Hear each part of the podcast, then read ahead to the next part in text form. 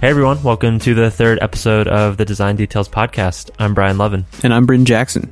This week we sat down with Wilson Miner. He's one of our all time favorite designers. He's worked on a lot of tools we use every single day, like Rdio, Facebook, Apple.com. He worked on the Django framework for Python. He's a very prolific creator and he's written some amazing articles. He's given some great talks. We caught him at kind of a weird transition period, but we'll let him tell you about that in just a minute. So, this is the third episode of the show. Thank you, everyone who has listened so far. Uh, we ended up being featured in the new and noteworthy section on the iTunes store last week. That was amazing. So, thank you so much if you've been leaving us reviews on iTunes. Seriously, every single one of those helps so, so much. If you're listening to this and you've enjoyed the show, we would really, really love it if you could leave us a note on iTunes. Of course, if you have feedback for us, you can find us on Twitter. We're at Design Details FM. Or if you want to email us privately, designdetailsfm at gmail.com. Before we get into this third episode, we wanted to thank our sponsors. This episode of Design Details is brought to you by Weebly. Weebly is the easiest way for designers to build beautiful websites. They have powerful drag and drop tools that let you focus on the design you care about, while Weebly takes care of the rest. You can spend less time educating your clients and more time creating. You can try Weebly for free today at Weebly.com. Thanks again to Weebly for sponsoring this episode of Design Details. We are also sponsored once again by Hover. Hover is the best way to buy and manage domain names. Hover gives you easy to use, powerful tools to manage your domains. Anyone can do it.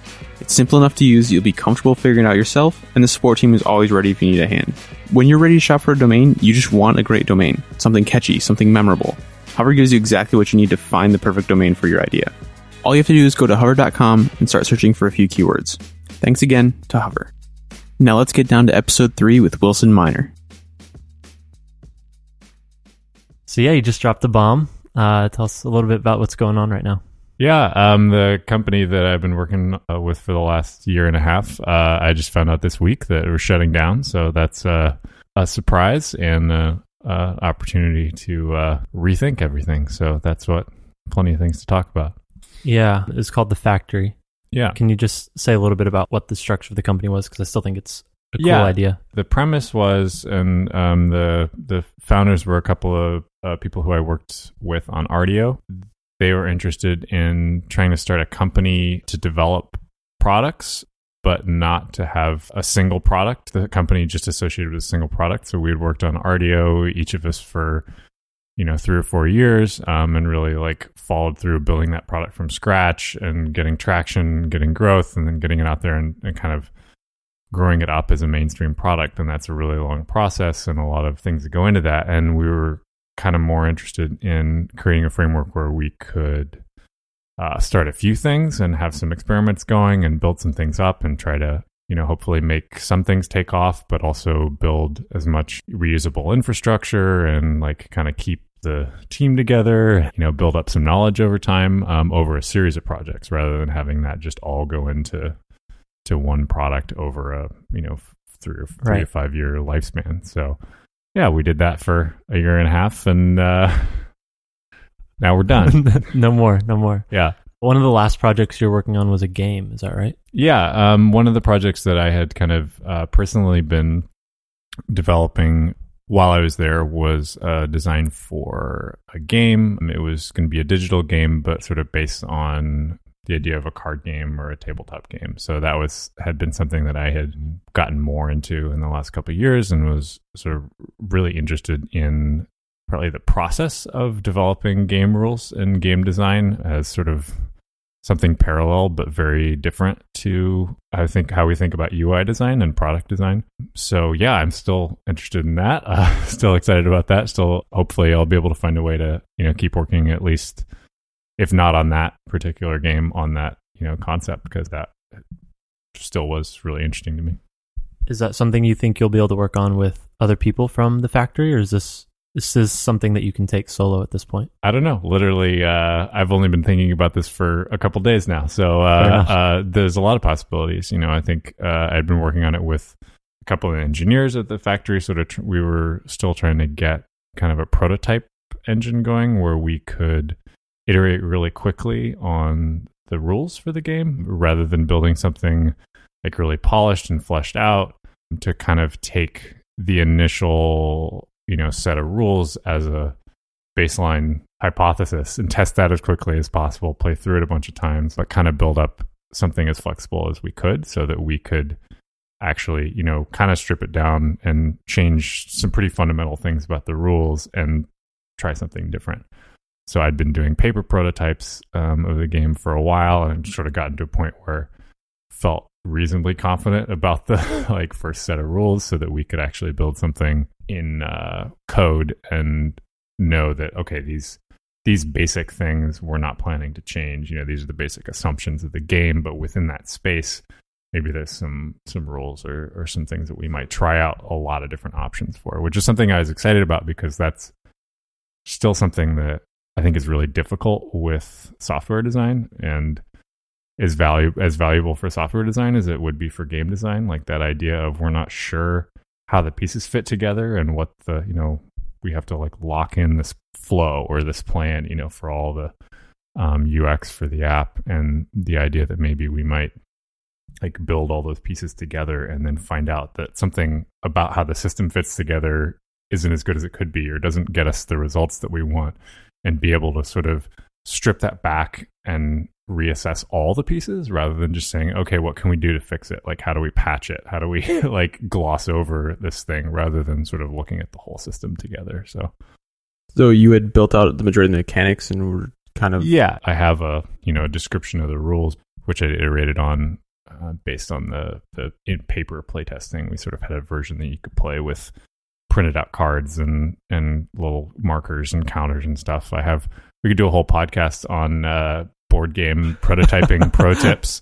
Um, there's a company in Germany where I bought all my uh, little uh, wooden cubes. Um, you said it was of particular like personal interest to you. Have you been really into games of that sort before, like the tabletop games and card games, Hearthstone? Yeah. Um, lately, uh, I've been sort of getting more into tabletop games and, and card games. There's a group of you know people in the city who you know meet every now and then and play play board games and I had never like I didn't grow up in a family where we played a lot of board games, but it's like a lot of things it's pretty easy to nerd out about um, these days. You I could could come up with five people who have closets full of like every board game known to man.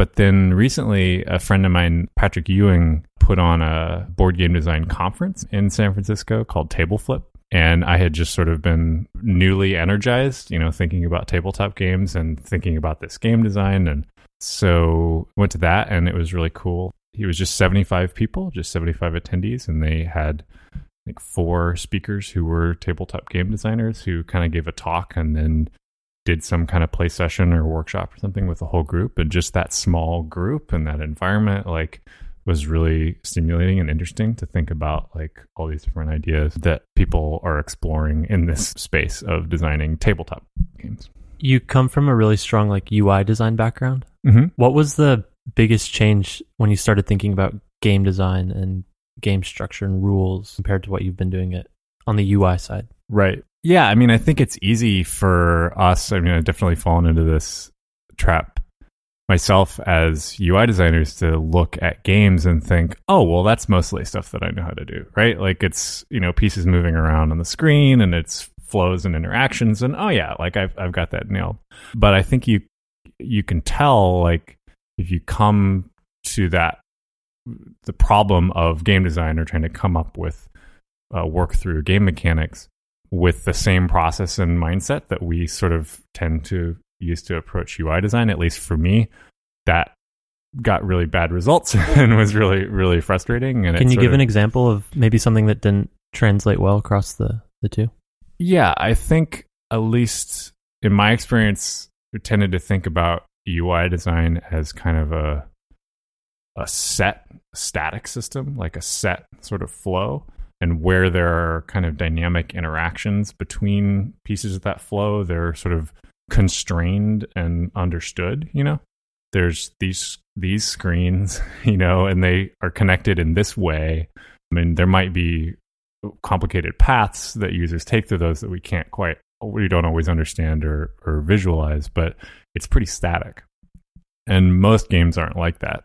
I guess you could make a choose your own adventure game that sort of worked on a on a flow diagram like that. But most games that we're used to don't work like that. There tend to be intersecting sets of sort of dynamics and forces, like uh, how rules work together. So you're kind of creating a situation and a set of pieces and a set of rules, and then when game when people play the game, they're creating like each time you play the game, it creates like a whole unique system, a whole unique path. Like the path through the game is different every time you run it. It'd be like if you had to design an app that had like a different set of views and a different set of screens Every every, time time, you every it. time you launched it. Like Yeah. you can see how the ways that we think about flow diagrams or like static mock-ups of screens are insufficient or just not helpful for trying to model and understand like what's going to happen if I put these set of rules in play. So you really have no choice, I think, looking at a game, but to say like, okay, we have to make some assumptions about what these rules are going to be, and then we have to try them out. Like we have to run it, you know, um, and then we know that we're going to learn like at, at least there are going to be some obvious things that don't work, and then we're going to have to figure out, you know, how we change the rules or how we change the system, and then we're going to have to run it again, and that like we talk about iterative iterative process on on on the UI design side, Mhm. but I don't think we're like embracing it to that extent. Like, th- w- would be like if we built a fully functioning app and then we ran it and then we like decided what was wrong with it and sort of started over and built it again. And I don't think like that's not how I, in my experience, Yeah, I don't think that's how many do it. how how anybody Maybe does it. nobody. Yeah. Yeah, but I think if there were a way to do that more efficiently, we would learn a lot from that. Like you would get a lot out of putting all the pieces of a system together in a complete, you know, system that you can actually run through. One thing we talked about a couple weeks ago, which is similar to this, is just you you keep saying rules, systems, and structures. So it Mhm. seems like this fascinating topic for you, at least. Um, like how do we think about design as a system for games? How can we take that to the UI side? Like, if you could offer designers at a big company or startup, how do we think about designing a system in that way where you can reuse components or you can start from scratch but still learn something? Yeah, and I mean, I'm still learning. You know, I'm, Yeah. I'm still in the in the the process of sort of exploring this other mode, which shares a lot of elements with what I'm used to, but is sort of short circuiting my brain patterns and the assumptions that I ha- you know tend to have coming coming to a project fresh. It's like, oh, like we're going to do this, and then we're going to do this, and then we're going to do a beta, and then we're going to see how it goes, and then we'll have some minor tweaks, and then we'll ship it. And if I thought about that as a path for how to design this game, I have so little confidence in. I've never designed this set of game rules before. I have no idea if that's going to work. The idea that I would decide up front, these are the rules for the game. Let's just build it. Let's build all the components that we need to do it. Let's build, you know, all the UI. Let's build all the engineering and the things, and then we'll do a beta, and then we'll make some tweaks, and then we'll ship it. Like, there's no way that would work and I'm not sure looking back the other direction why I think that that w- would work for UI design just because I have maybe more experience or more like past you know points of reference where I can say oh I think this is going to work so I'm more confident that we can make this decision up front.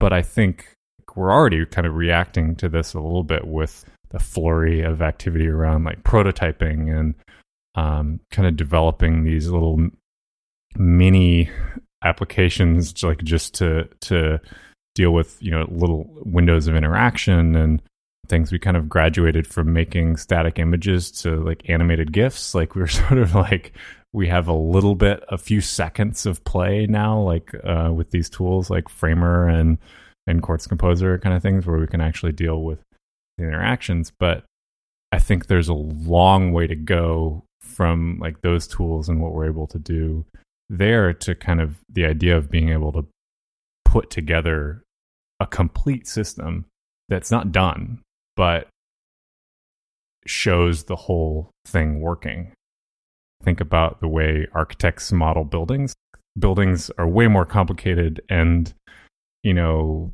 uh, sensitive than software and it takes sometimes years to build. So you want to get it right and make sure you have the specifications. But there's a whole series of methods that architects use to model like entire structures or you know entire sets of structures, you know, campuses or or town, you know, city planning and that kind of thing. And each one is complete, but not functional. So if you think about like a scale model of a building, you're not talking about the plumbing and the wiring and that kind of stuff, but you're talking about a complete model of the structure. You're not just doing an elevation of a wall and saying like this is what this wall looks like. Now let's look at it from the other angle. See, don't those don't those fit together?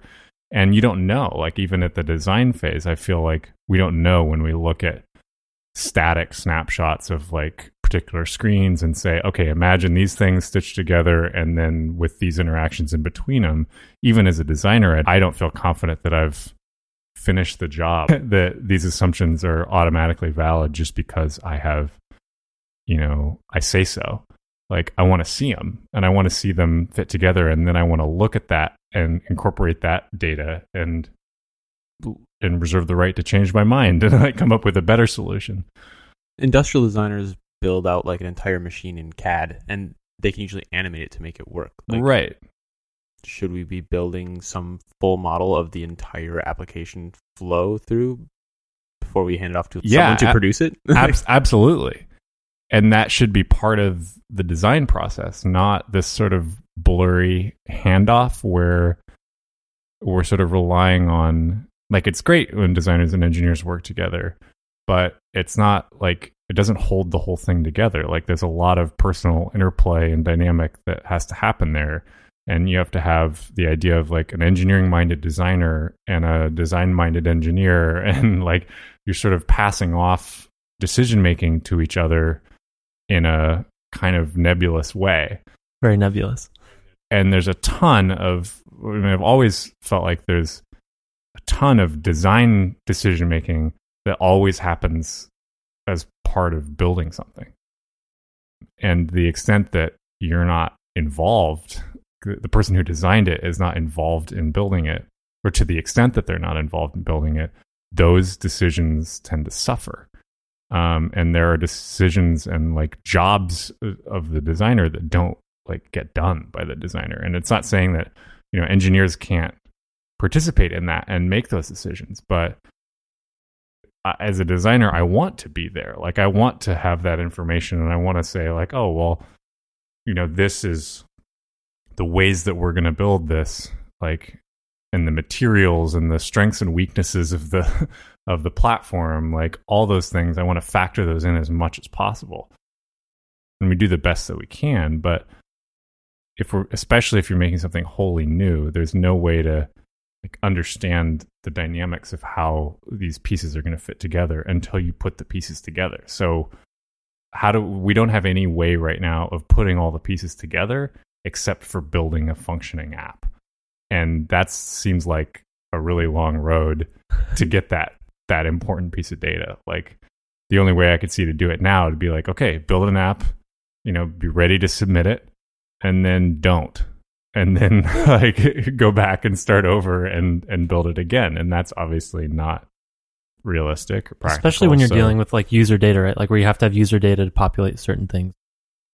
Yeah there's there's always another edge thing is cases real like power data users real data in designs. Like Yeah. why is that so hard? Or why is that not just a solved problem? Like why do i not um there's a really cool Start thing there.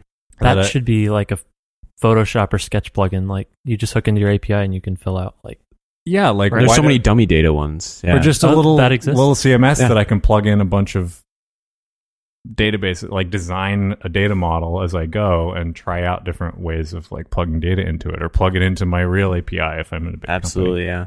The guys, one of the designers at Parse, um, the sort of mobile application services framework that Facebook acquired um, a couple years ago, uh, just put up an example, some examples of integrating using Parse to sort of dummy up real data for framework prototypes, yeah um, which is really cool. And like, th- there's a lot of those like clever hacks and like mashing things together that um, will get us a long way. But I still think like, yeah, like that's what I want to see is this this kind of unified prototyping tool that isn't about like, oh well, why don't you just build the real thing? Why don't you just open Xcode and fully architect a, a shippable application in order to evaluate your design decisions? Well, they they tend to be kind of two separate separate things. Like I want to kind of I mean I think back to like the bad old days of Flash and in the web, and it's like for all the things that I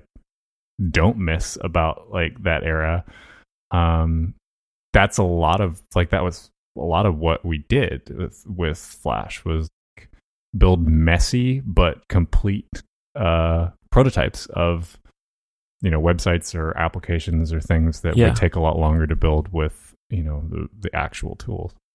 Is this something that you see yourself working on for the next few years? Like, well, I guess you're sort of in maybe limbo for the time being. Is Yeah. this something you'd love to like work with on on a big company for, or maybe a startup? Uh, or or do you? I think it's gonna no matter what I'm working on in the next uh, year or two, it's probably gonna be something that I keep hammering on at Sure. least um, you know uh, mentally. Like I said, this this game project kind of turned into a like an exercise of that same train of thought in terms of using this different design process and learning about a different design process to sort of incorporate and test out some of those ideas. You know, the game design industry, the actual game industry is huge and messy, just like ours, but um, there are a lot of really interesting patterns and workflows that like the game industry has developed over the last 10, 10 or 15 years that really converge on a lot of the same problems that we face and you know their solutions aren't magically perfect any more than ours are but they've definitely taken a different approach and optimized for different things particularly like the state of the art tools in like 3D game design really are focused around making sure that artists and non-programmers can do as much of the work as possible. Um, so there are a lot of tools like, um, Code Paint. yeah, like, uh, well, they're they're they're sort of uh, linear flow, you know, like um, visual programming engines, um, like you know the noodles in Quartz Composer, like stitching pieces of functionality together and creating control flow and that kind of thing, which um, is all in a visual interface, which an artist, uh, you know, kind of can kind of learn without learning, spending ten years like becoming an expert at a programming language. Facebook's Um, been really helping uh, kind of bring down the, the learning curve on that too. Although there's still a long way to go, but they've opened up a lot of much easier uh, tools and processes to Mhm. use. But cool. the interesting thing is, like in the games industry, those tools are like right there integrated with like that's functional actual code, like that's actually going into the engine. Like if you look at uh, um, the Unreal um, engine, which they license to every you know huge game on the planet, there's a whole. It's called the Blueprint engine. It's a whole visual programming engine where you can do like program an entire game um, in that visual uh, scripting language, and it gets complicated. It's not like it's not trivial, but Yeah. it's also not like well, just sit down and write the code. Like, don't you know how to write the code?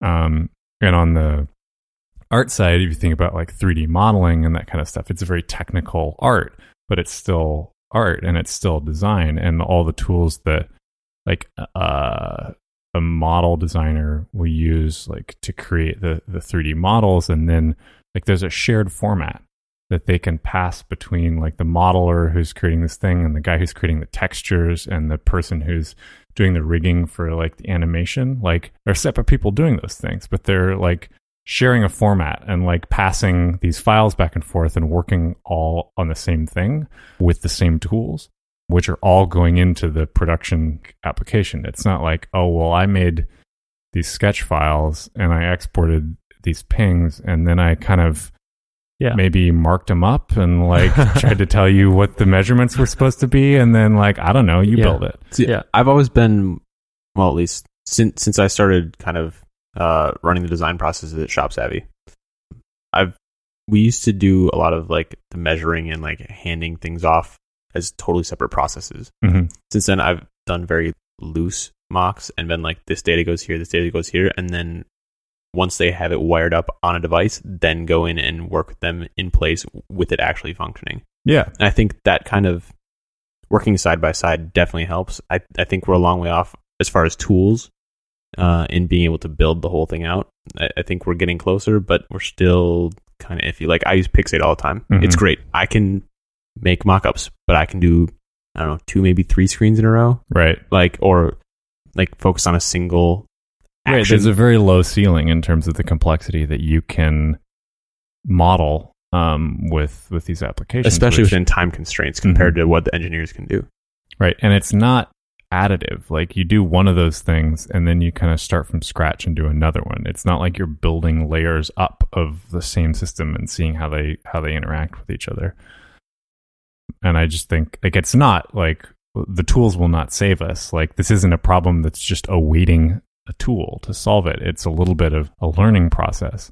Um, but I think in terms of the direction that I personally want to push these tools and want to like, you know, push in the direction is more integrative, more holistic and more systematic, like putting pieces together rather than creating more little fractional facets of the process in separate isolation. Like it's great that there's this upswing and like there's like six or eight or ten different tools that I could go try right now if I wanted to do sort of interactive prototyping, but they're all separate pieces. Hey, just wanted to take a quick break to thank our first sponsor. This episode of Design Details is brought to you by Weebly. They're the easiest way for designers to build beautiful websites from the ground up. Weebly is dedicated to promoting great design. They're constantly pushing the envelope on responsive design. They come out with these amazing responsive themes all the time. Uh, you can see them on their website or on their Dribbble account. They're just beautiful, minimal themes, perfect for designers. Um, you can build off these themes. You can actually uh, customize them, tweak them. You can even create your own from scratch. Thousands of designers are using Weebly because it makes the process of creating websites for clients insanely easy. You can follow them on Dribbble to stay up to date on all their great stuff in the pipeline. They're at dribbble.com slash Weebly. Or if you're ready to make a website today, you can try them for free at Weebly.com. Thanks again to Weebly for sponsoring this episode of Design Details. Have you had the chance to work on like a front end style guide for a web application? Because that, I know it's not the same, um, but it sounds a little bit similar, right? You're trying to abstract out these components for a web application that like any developer can jump into and figure out how to use, tool agnostic. Um, have you had a chance to work on one of those or? Uh, Yeah, have you heard of Facebook? yeah. Okay. Well, okay. So tell me a little bit about like what that was like at Facebook. Do you guys have uh, the style guide? How does it work? How does everyone learn it? So, one of the projects that I worked on while I was at Facebook was with a pretty small group of people, kind of out of uh, these same kind of frustrations. Like a lot of the stuff with Quartz Composer and Origami came out of you know like uh, frustration at the partic- at the ways of working, and like people like Mike Matas and Brandon Walkin who had a crazy like like harebrained idea to do something completely different, like to completely upend the the design process and you know push that through and created a lot of tools to make it easier for make it less harebrained to actually work that way. Um, and some of us kind of were working on that separate but related idea of systems of reusable patterns.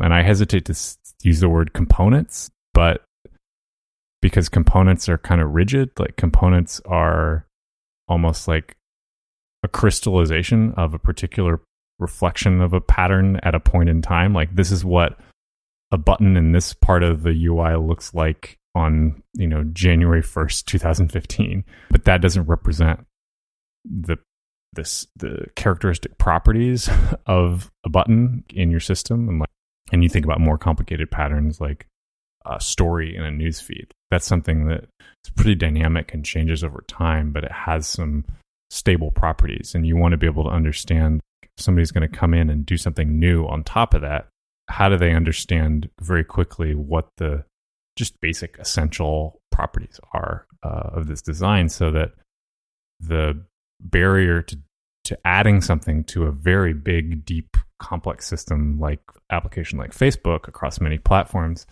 at some point the barrier to adding something new to that is to start from scratch.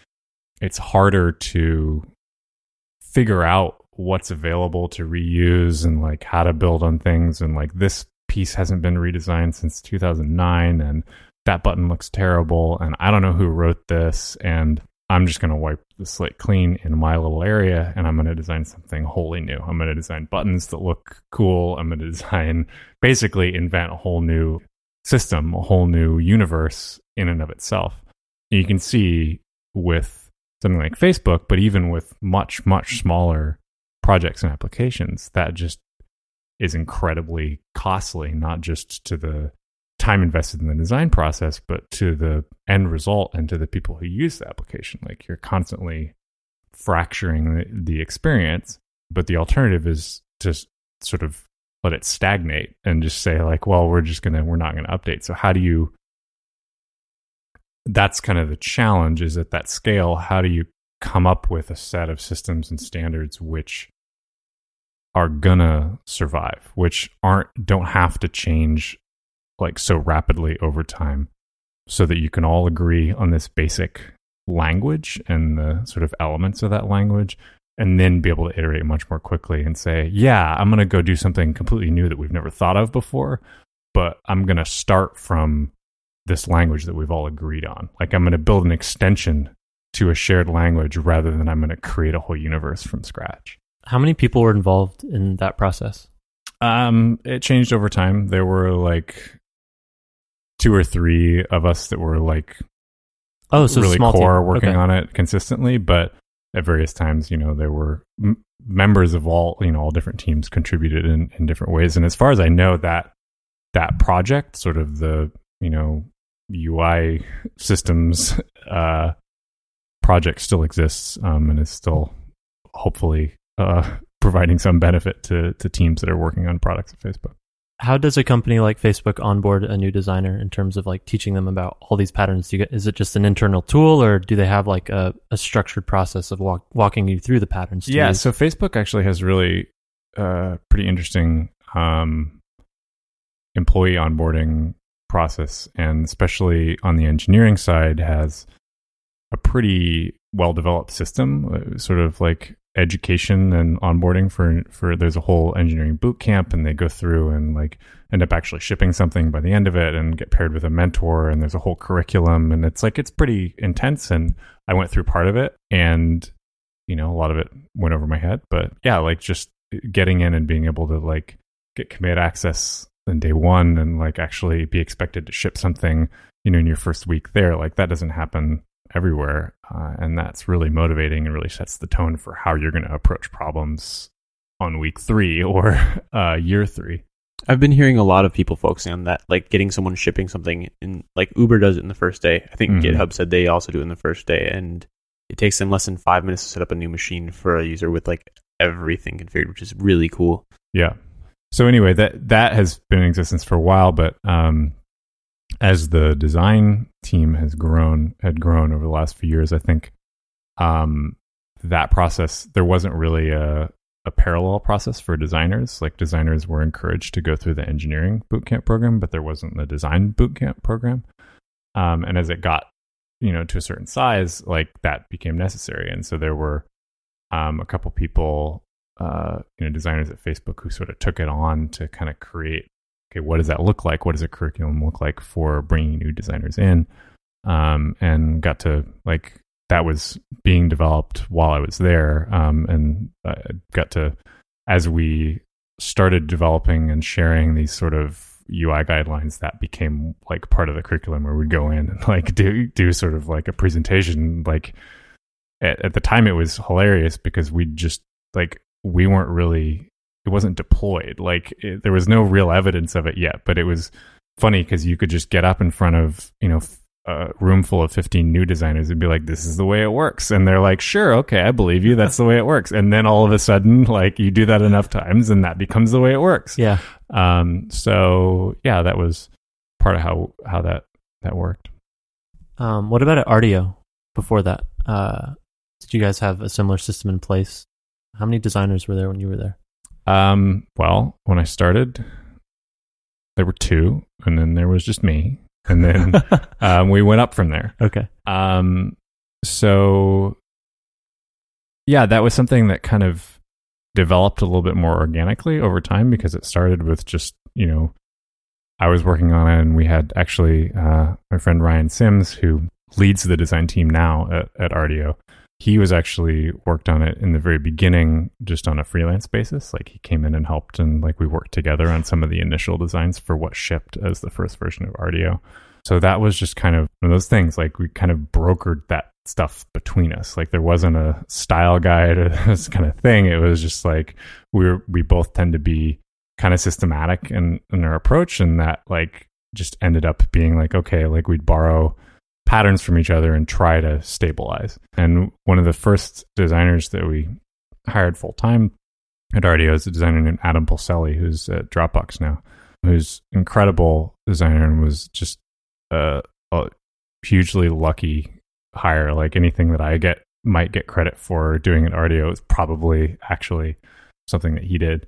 And he kind of took that on at a certain point when we were doing kind of a big redesign, looking at the whole system and breaking it down on a component basis and saying, okay, like these three things are inconsistent. Let's, you know, stabilize it because we had an opportunity there because we were actually going to go in and touch literally every single the code for every single view on the site and eventually on every single platform. So, yeah, there were a couple passes like that that I think sort of there was an organic process where we kind of developed a more a messier product and then had sort of a stabilizing effort to try to go in and and break it down and systematize it and I think that's familiar for for people who've you know been in smaller teams on ongoing projects it's like at some point it just gets too messy and you got to clean it up Hack it Um, together and then and clean up it- and yeah, polish. and then clean it up and you know that works too Yeah. That's what we do at Buffer, at least right now.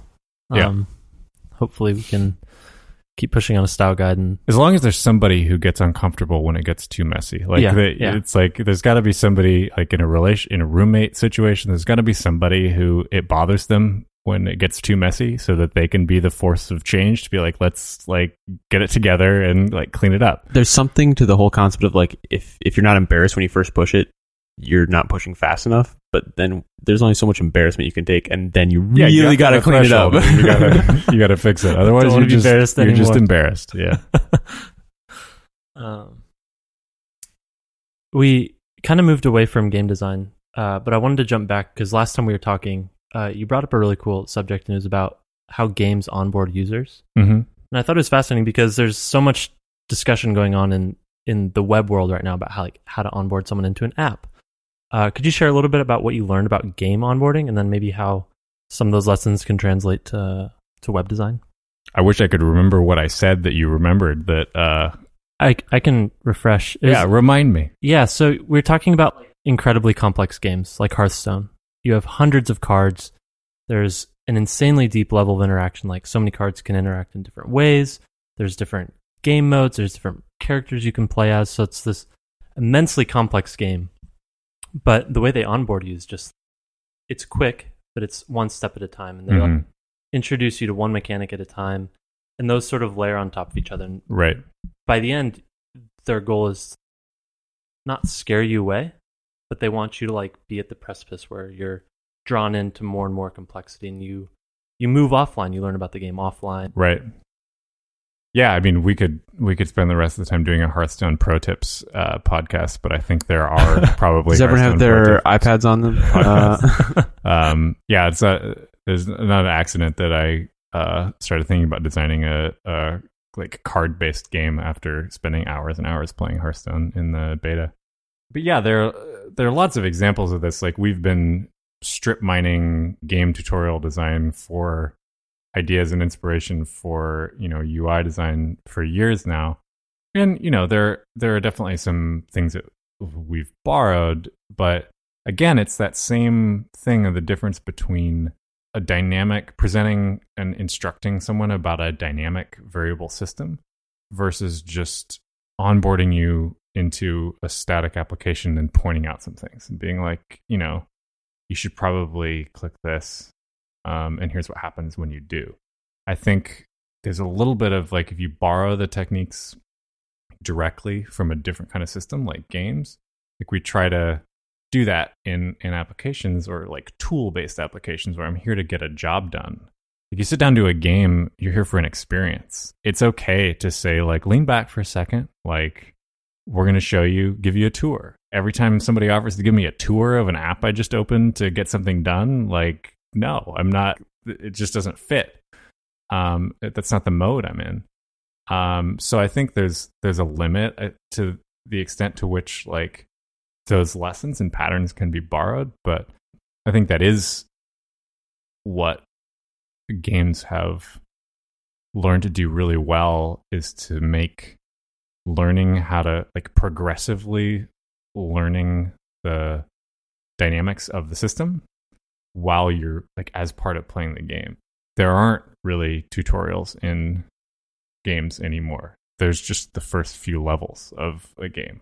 Yeah. Like and that's a lesson that, you know, the game game industry learned like that that was a better experience.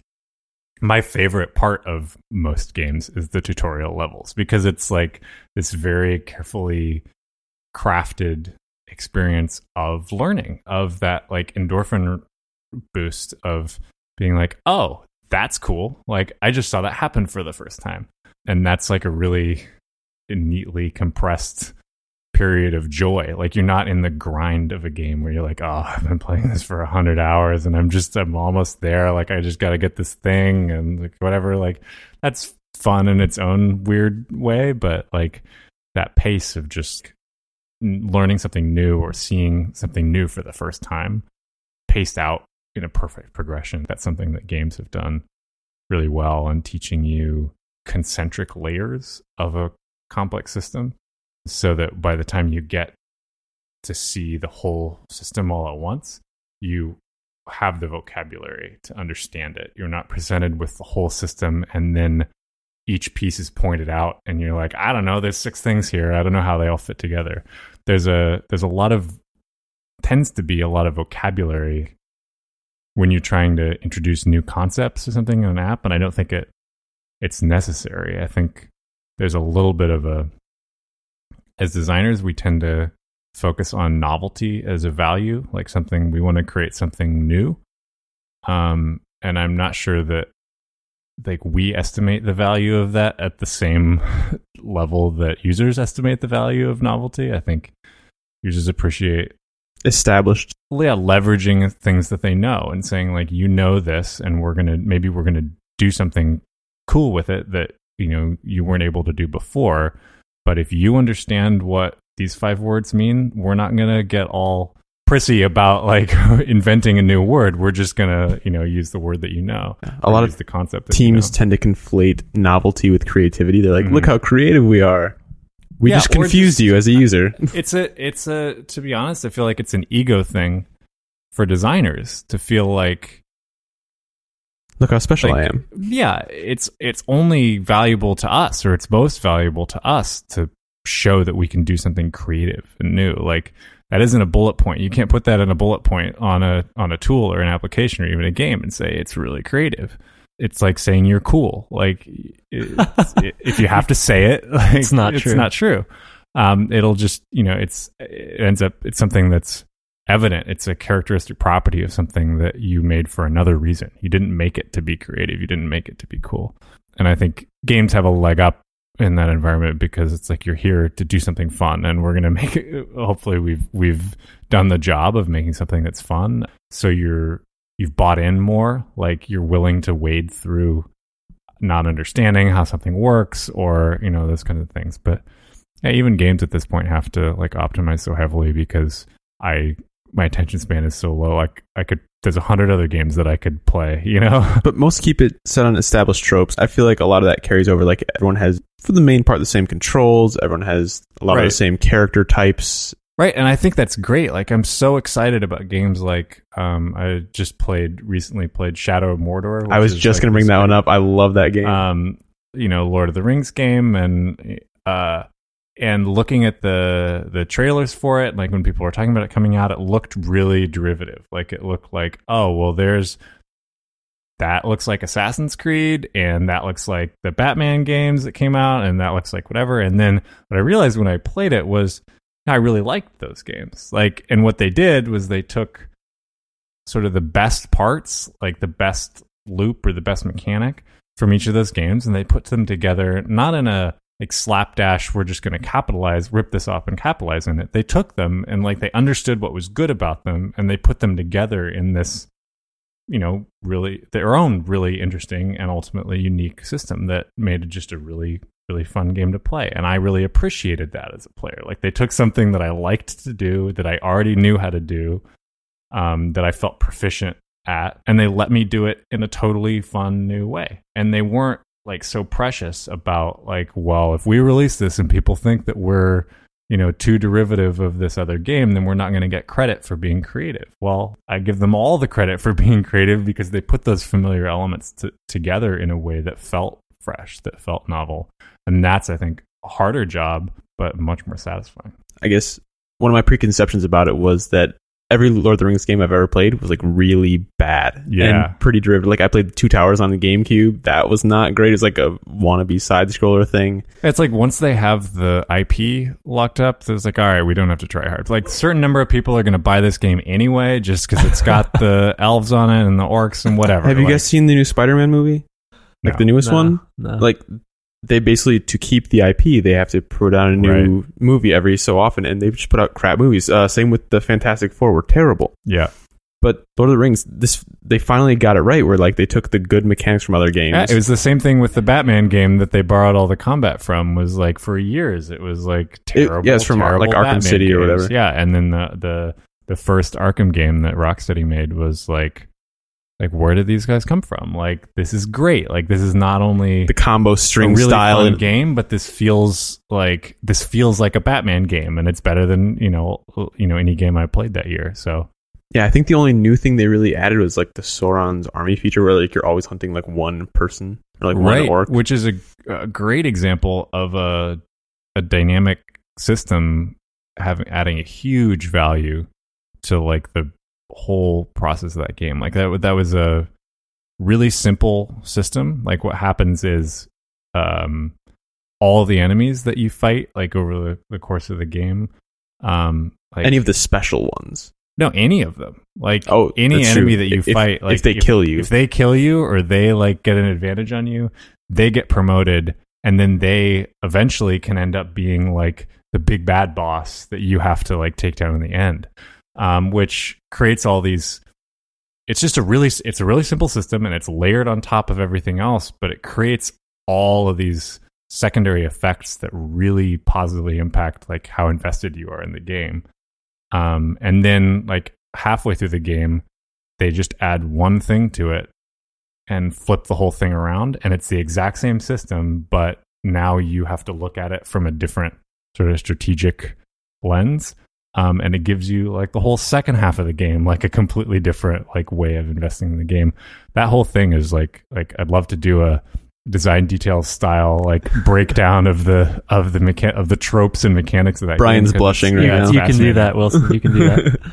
No, I think if they would have added a lot of extra mechanics, they wouldn't have been in service of that main one, and it would have all broken down. Like if there was too much to learn, that whole thing would have fallen- right like fallen what apart. assassin's creed has done for the last five Yeah. years it's just every game adds 10 new mechanics and 10 new distractions um, away from sort of the core loop of the gameplay sorry this has been the video game details podcast That's okay.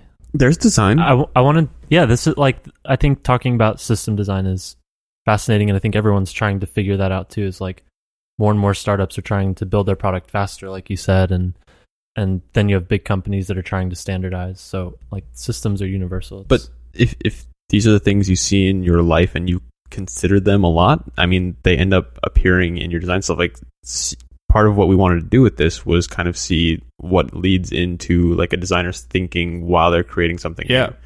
I have this sort of like post rationalization theory. Like I have a lot, I absorb a lot of guilt about, um, just like consuming things versus making them. Like I think we have this sort of maker culture kind of mythology where we elevate like creation and contribution to things, and designers have sort of like stood up next to engineers and like physical makers and been like, yeah, we do that too. Like we make things. That's cool. I, I love making things. Yeah, yeah. Um, and I've never really connected with that.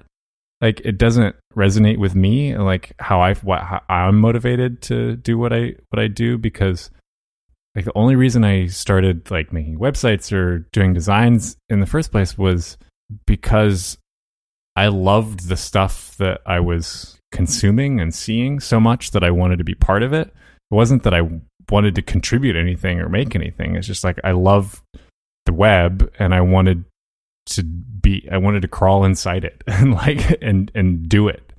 Um, and it's the same thing with video game with games or books or movies or music or any of those kind of things. Like I read and like consume that stuff voraciously, and my brain just wants to take it apart and like see how all the pieces fit together. Um, and that's why I do my job is so I have an excuse to let my brain do that over and over and over and over again. I think actually, if you look at the things that I love and like admire and really appreciate, it's I'm biased in saying so, but I think they tend to be things that come from a higher percentage of appreciating and consuming and absorbing other things that people have made and a much lower percentage of like I have something to say, I'm contributing something, I'm I'm making something. It's more like just gazing and absorbing all, all these things with so much love that you kind of absorb that into yourself and then put that back out um, with what you make. That is a really goofy um, analogy, and I don't really that was know so how to, cool. When we how to build, articulate it. Yeah. yeah, when we build. It's all just an excuse for me to feel better about reading hundreds of comic books and spending hours playing video games. But yes, I love that. Any excuse you need. Just want to jump in for a minute and thank our second sponsor, Hover. Hover is the best way to buy and manage domain names. If you've ever registered a domain name anywhere else, you know that some companies make it a really unpleasant experience. They make it complicated to just buy what you really need, they try to upsell you with stuff you don't need on your way to the shopping cart, or they make you pay extra to upgrade for things that should just be included, like Whois privacy. Hover doesn't believe in heavy handed upselling. Instead of charging you for something that should just be there, Hover includes everything you need with your domain. You'll get a smart control panel, and Whois privacy is always free on every domain that supports it. Hover even offers a free valet transfer service that's really awesome. If for some reason you don't already have a domain on Hover, go to hover.com, use promo code SOVANILLA. S O V A N I L L A. One word. They'll know you came from the show, and you'll save 10% off your first purchase. Thanks again one more time to Hover. What are some uh, cool products or or designers out there that are like that you're consuming and are really inspiring you right now? Yeah, I'm trying to think outside of our normal world. Yeah, actually, I mean the the UI design in Hearthstone is great. Blizzard has always done an amazing job, not just of of doing exactly what I talked, what I was just trying to talk about with games. They've never made a game that was just a wholly new like invention. Everything that they've ever made has been like, wow, these guys loved X genre of games. It's almost And like they simplify whatever they to- love. like they take the thing that they love and they strip out strip it for parts and lay everything out on the table and like what can we build with this that's really cool? Um, and they j- only put back like the essential pieces and like they find some way to just make it um, to just keep what is exciting like what they love about it but make it accessible to a much broader audience of people They almost always make it significantly more accessible than whatever the previous version was. yeah, and somehow without taking away that like the essential you know thing that that that loved about it in the first place. You're saying like things don't have to be esoteric and inaccessible in order to be good. It just takes a lot of work to to put the pieces together. So A lot of people put value on, I know this thing and you don't. right, And, and it seems like they're focused on, everyone should know this thing. It's a really great thing. We love it. Let's share it. Like, Right. don't have And it be they get a your lot of thing. flack Have it be from- everyone's. from those kinds of people that have all this pride generic. and identity built up in like I know how to do this thing that nobody else knows how to do. Like I played Magic for 15 years and no one else can can possibly have. Fun I'm a level doing this. Dungeon master. yeah, exactly. um, this is this is garbage, but it's not. It's it's it's fun and it's deep and it takes a lot of not just work and thought to to do that, but I think it does take deconstructing things that exist. Like it's a very different thing to look at a an established but overgrown c- category of something and to sort of prune it and understand it and rebuild it in a simpler way. It's a lot easier to get something valuable out of that than it is to just look at empty air and say, what can I make? And so that's why I get excited about everything. That's why, why I get excited about consuming and reading and, and absorbing things because I just love putting those into the machine of my brain and other people's brains. And I guess I just like to- liking things. Yeah. Um, So you asked what designers and yeah, um, yeah. What other products? Um, I've been reading a lot of comics lately, which was another thing that I didn't get into as a kid. Anything in particular? Well, let's. Uh, how long do we have? Um, Uh, enough time. so one of the the companies that I become really interested in from doing that is uh, Image Comics, and they're in the Bay Area. It's one of those companies that, like, if you asked me for really interesting companies in the Bay Area, I'd be like, oh, well, you know, Google and Apple is here and all this stuff. But it's like I would never think of like, oh, Image Comics or Pixar. I actually like- didn't know they were here, and I read a lot of image yeah, yeah, comics. They're they're they're in the East Bay. It's a really interesting story uh, of the company. Like it started by this guy. It, the the the premise of the company was to create like create a publisher for creator owned comics. So Spawn was the the first comic by the the creator and the Robert Kirkman who writes The Walking Dead. Like he's a VP or something like a co-founder. But the idea was that we'll give the writers or the creators of these comics a way to publish their comics but still own them. Um, instead of saying like you're going to write superhero comics for Marvel and Marvel owns all your stuff and you're just here as a tradesman, you're just kind of along for the ride and we'll let you write, you know, this arc and then then you're done. And I think the, the a lot of premises in terms of it's better business and it's better for for the creators, but also I think there's this idea that you're going to get something better out of people when they f- are literally invested in it and they have that degree of control and and feeling of ownership. And I think it took kind of a long time for that to blow up, but they just you know kept putting things out and kept growing and kept adding you know artists and and writers. And this last couple of years they've just been exploding. Their growth relative to the rest of the comics industry is just you know completely out of sync and they're blowing it up. They've been putting out amazing stories and risky stories. yeah, and amazing stuff, and the kinds of things where there will be writers who, like, there's writers who I'll find, you know, some great comic of them, realizing they're in the middle of five different series, writing five different series through Image right now, and it's just like I don't want to know what their brain looks like their overloaded brain looks like working on all these projects but obviously like it is so stimulating and rewarding for these writers that they they want to do more of it. So yeah i've been reading a ton a ton of image comics. I think probably like 80 or 90 percent of the comics that i've read in the last couple years have been published through image. Have you gotten into like Saga, saga's great Sex Criminals, Sex which Criminals is like is good the yeah. worst title, but it's a really cool story. yeah i love matt fraction he's uh, he's Ah, in one of those his, writers his run of Hawkeye like- was so good. yeah hawkeye was good The thing that is cool to me is like I, I immediately expected you to list off like web companies or web designers, but you actually think about design, talk about design in terms of corporate culture and and and setup like that. So uh, it's not a question. It's just amazing that like there the design really is permeating like so deep out of these apps and websites, and it can be how do you set up a relationship with a creator, right? yeah i'm tired of looking at apps right now Yeah. Me too. There's a lot of great work and a lot of great stuff out there, but it's one of the, it's something that's hard for me personally is that like, personally I'm more of an introvert and kind of an outsider and it's hard for me when there's a lot of noise around what I'm doing. What I know how to do is like UI design and app design and that's what ev- feels like living in San Francisco feels like everybody is trying to do that and it kind of makes it harder for me to be excited about it because I'm constantly inundated with the idea of like, oh well, everybody is doing this. What could I possibly have to add on top of it? You know, if there's a thousand apps being new apps being developed right now, how could one that I'm working on possibly be worth adding to the pile that isn't just gonna, you know, end up the digital equivalent of Chinese manufactured plastic toys in the landfill in a year. That's never like that's not any more true now than it ever was.